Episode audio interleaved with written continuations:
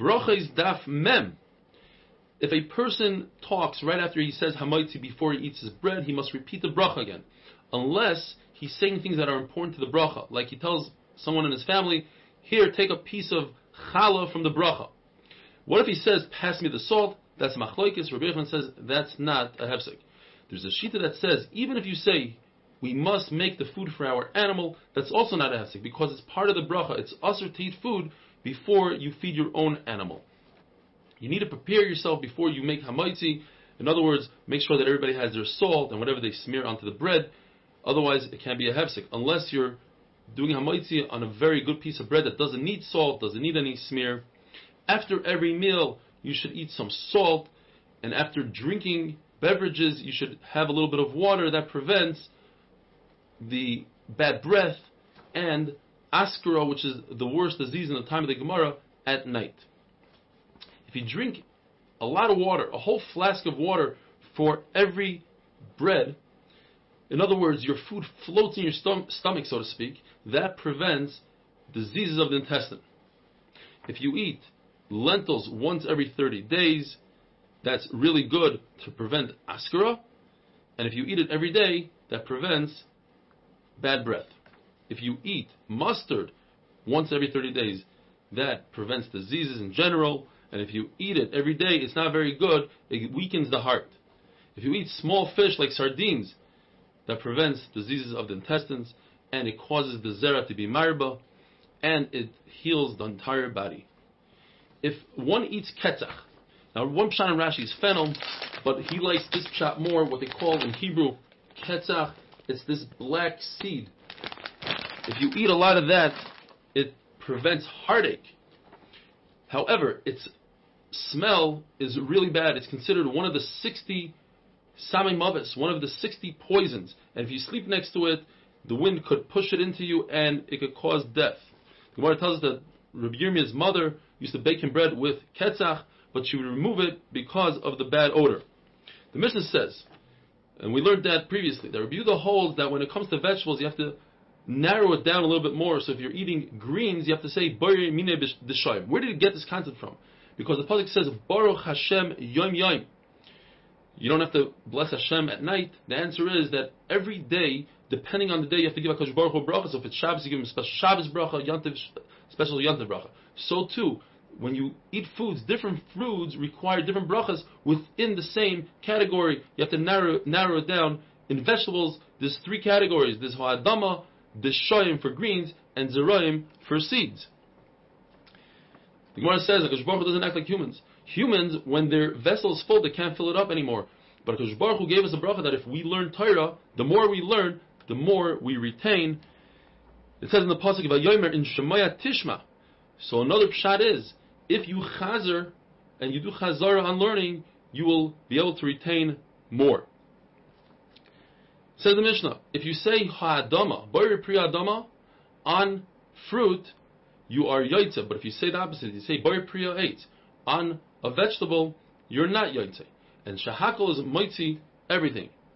There's machlekes, when you bring bikurim to Hashem, to, to the Beis Hamikdash, you're supposed to say, ala aretz Hashem li, on the, on the ground, on the, on the land that you gave me. Now what happens if you had a disaster on your land? Your tree was chopped down, your stream disappeared, do you still say it? Rabbi says yes, you still say it because the main part is the actual land, not so much your tree.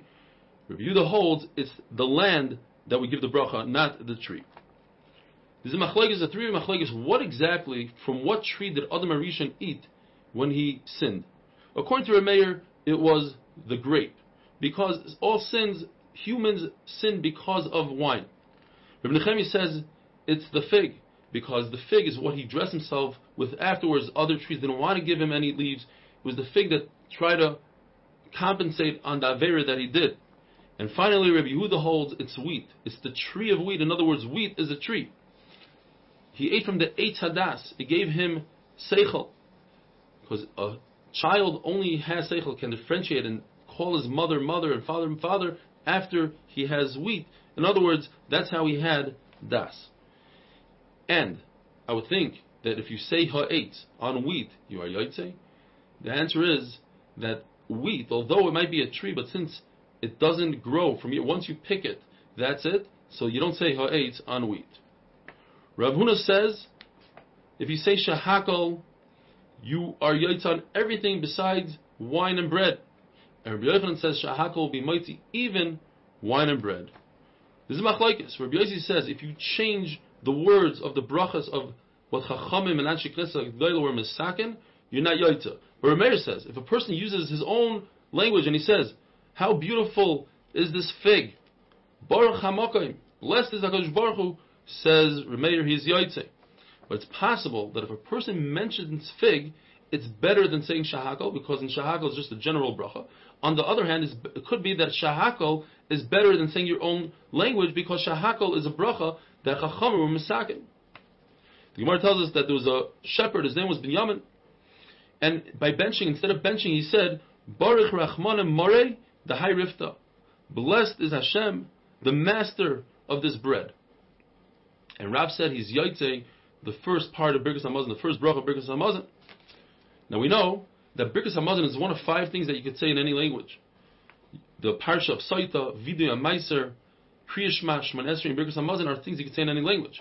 But I would think you could say it in any, any language when you translate word for word. But in this case, he said his own words, Kamashmal, and the two things. Number one it was in a different language, and number two, it didn't even mimic the language that Chachamim instituted. Nevertheless, it's a good bracha.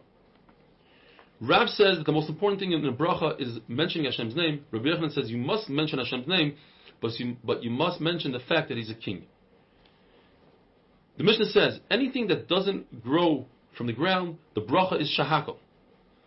And Rabbi Yehuda says something that is from a curse, and we're going to describe what that is. You don't bench at all. You don't say any bracha.